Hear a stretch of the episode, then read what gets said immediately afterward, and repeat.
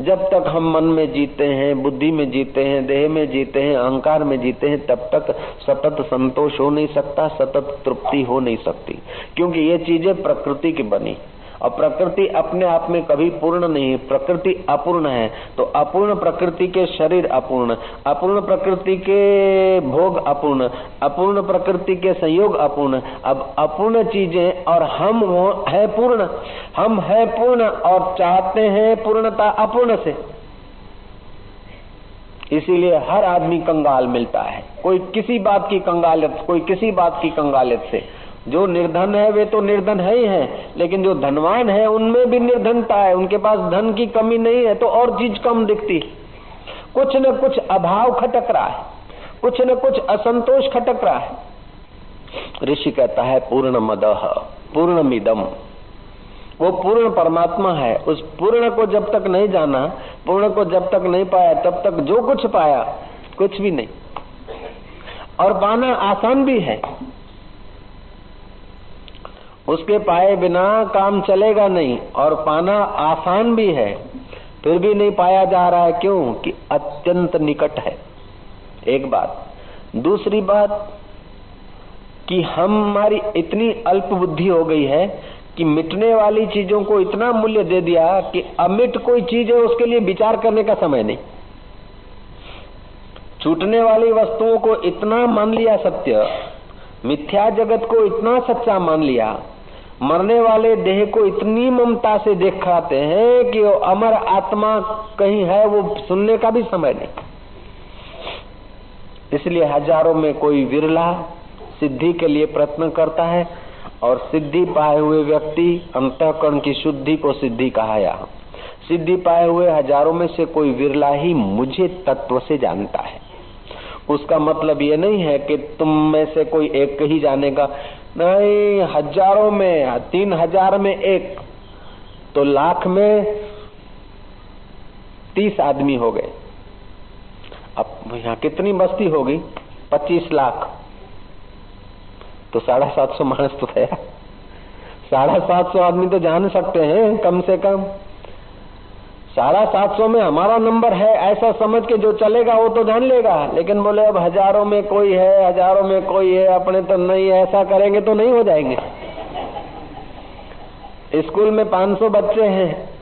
सौ टका तो परिणाम आता नहीं, आता है अस्सी टका परिणाम। तो फिर 500 बैठे, क्यों बैठे ही 400 हाँ चार सौ में भी अस्सी टका हो जाएगा तो फिर 320 बैठे। तीन सौ बीस बैठे तो भी अस्सी टका ही आएँगे। तो 200 और कुछ बैठे ऐसा करते करते पाँच बैठेंगे, उसमें भी अस्सी टका तो फिर चार बैठे। बोले, नहीं सब के सब समझेंगे कि हम आ जाएँगे आ जाएँगे। ऐसा करके चले तो ही आएँगे। तो लाखों लाखों मनुष्य तो हैं, करोड़ों करोड़ों मनुष्य हैं। उसमें लाखों लाखों धार्मिक लोग हैं। लाखों लाखों धार्मिक में सिद्धि के लिए प्रयत्न करना, संसार की नश्वर चीज़ें नहीं, अंतकरण की शुद्धि के लिए प्रयत्न करने वाले लोग हैं। और उन प्रयत्न करने वाले भी केवल शुद्धि में न रुक जाए, भगवान को तत्व से जान ले, उसलिए भगवान इस तत्व की महिमा बताते हैं। यथाम अपनी सिद्धानाम कश्चित वितिमाम तत्व मेरे को जानते नहीं तो क्या है कि ये अष्टधा प्रकृति में खो जाते हैं? विज्ञान की पूरी दौड़, भूमि, रापो, नलो, वायु खम मनो बुद्धि, रेवच, उसी में है। पूरी जानकारी, पूरा उनका नॉन जो है, जो भगवान नहीं है, जो भगवान की अष्टधा प्रकृति है, जो छाया है, उस छाया की छानबीन में विज्ञान पूरा समय लगा देगा। विज्ञान के सब साधन, विज्ञान के सब आविष्कार, अपनी जगह पर विज्ञान ठीक है अच्छा है, लेकिन तत्व ज्ञान की निगाहों से देखो तो विज्ञान भी, विज्ञान की उपलब्धियाँ भी कुछ नहीं। विज्ञान की सब उपलब्धियाँ। दुनिया के बड़े बड़े साइंटिस्ट बड़े बड़े विज्ञानी मिलकर भी एक आत्मवेता को अथवा एक आत्मवेता के शिष्य को वो सुख नहीं दे सकते जो सदगुरु के दर्शन और सदगुरु के सानिध्य में सत शिष्य को आनंद आता है, वो विज्ञान के सब साधन उसको नहीं दे सकते। क्योंकि विज्ञान के जो भी साधन है, वो अष्टधा प्रकृति की छानबीन किए हुए हैं। और अष्टधा प्रकृति में जो कुछ मिल जाएगा, उसमें मन ठहरेगा नहीं, मन अभाव फिर खोज लेगा। और अभाव खोजते खोजते अभाव को पूरा करते करते जीवन पूरा हो जाएगा, अभाव पूरे कभी नहीं होंगे।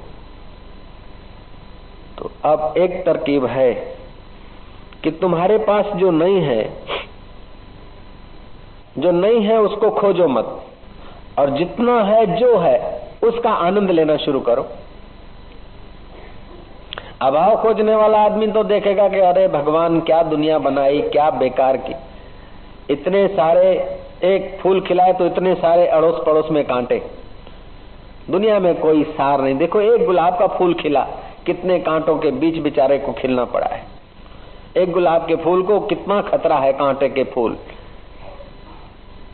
पड़ोस में पौधे हैं, वहाँ भी, वहाँ यदि हवा का झोंका आया तो वो कांटे लगेंगे और नीचे मुड़ा तो अपने ही पौधे के कांटे लगेंगे। अभाव देखने वाला, वहाँ देखेगा कह रहे एक जरा सा फूल खिला है तो भी कितने कांटों का उसको संघर्ष।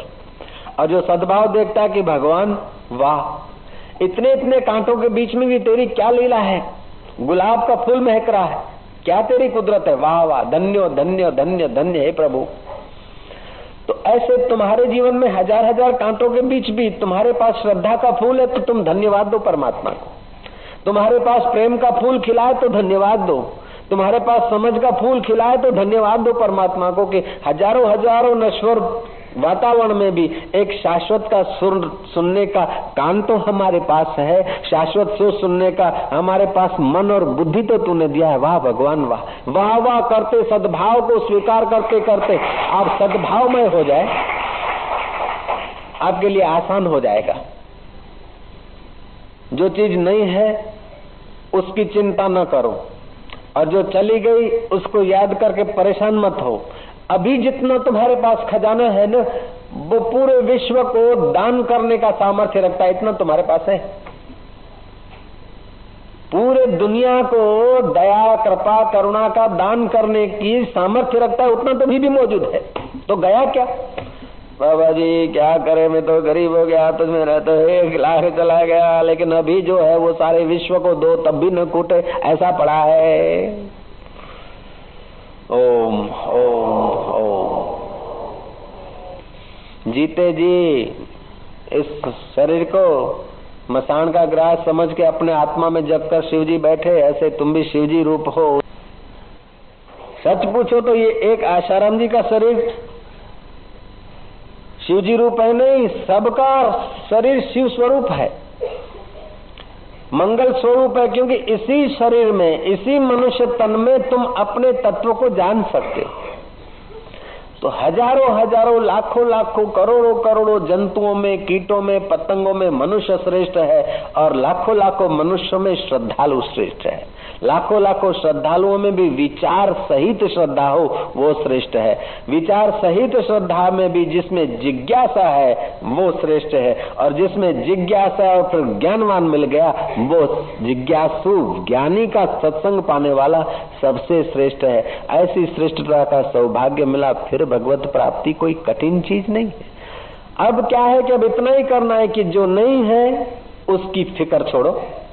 और जो है, उसमें मस्त हो जाओ।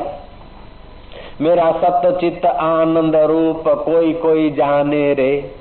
द्वैत वचन का हूँ मैं दृष्टा, मनवाणी का हूँ मैं सृष्टा। अज निर्लेपी रूप कोई कोई जाने रे।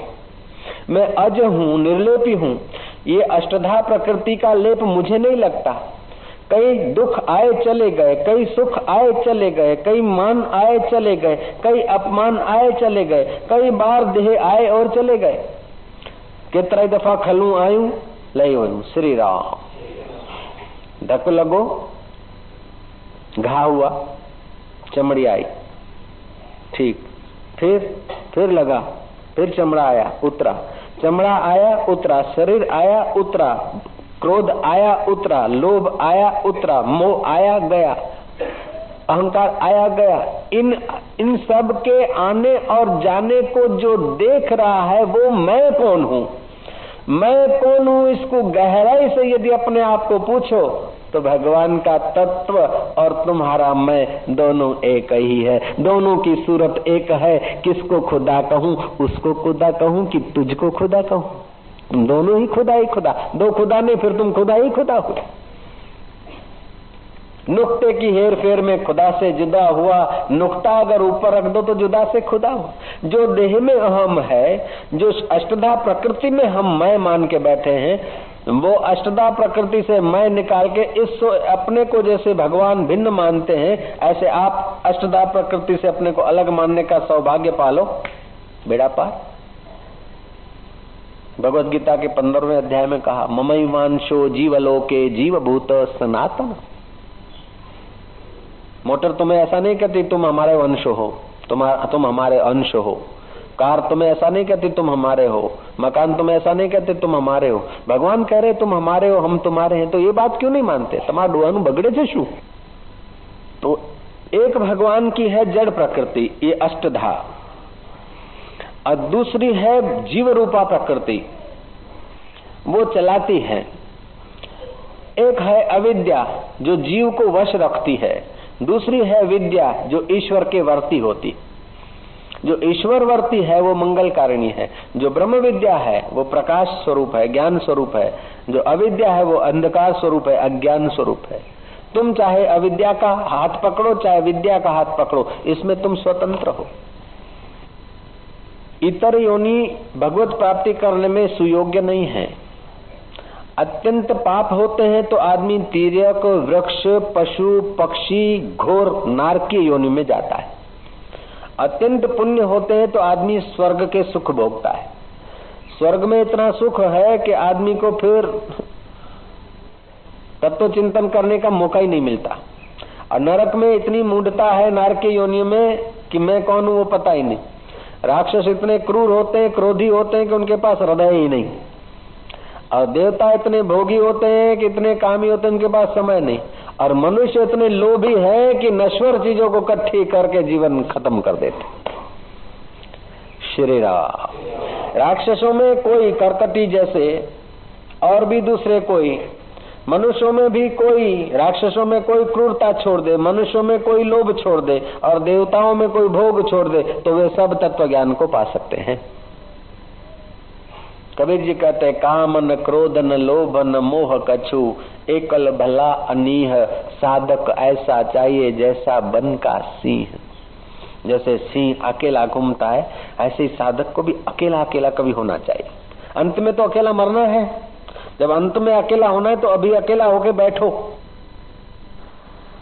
अकेलापन खटकता है एकांत नहीं खटकता है। एक में ही तुम्हारे मन का अंत हो जाए वो एकांत है। लेकिन एकांत का मज़ा नहीं आया तब तक अकेलापन में भय लगेगा रेडियो चालू करेगा टीवी चालू करेगा छापू पड़ेगा छापा पड़ेगा नहीं तो क्या करेगा जोरा बदलेगा एक करेगा वो करेगा शू बोर्ड करेगा नहीं तो ए, नाक में आंगली घुमाना चालू करेगा। कुरपो चालू श्री राम। नहीं अकेले बैठो, चुपचाप बैठो। घूमने जाओ तो अकेले जाओ। और अपने को पूछो, कौन घूम रहा है?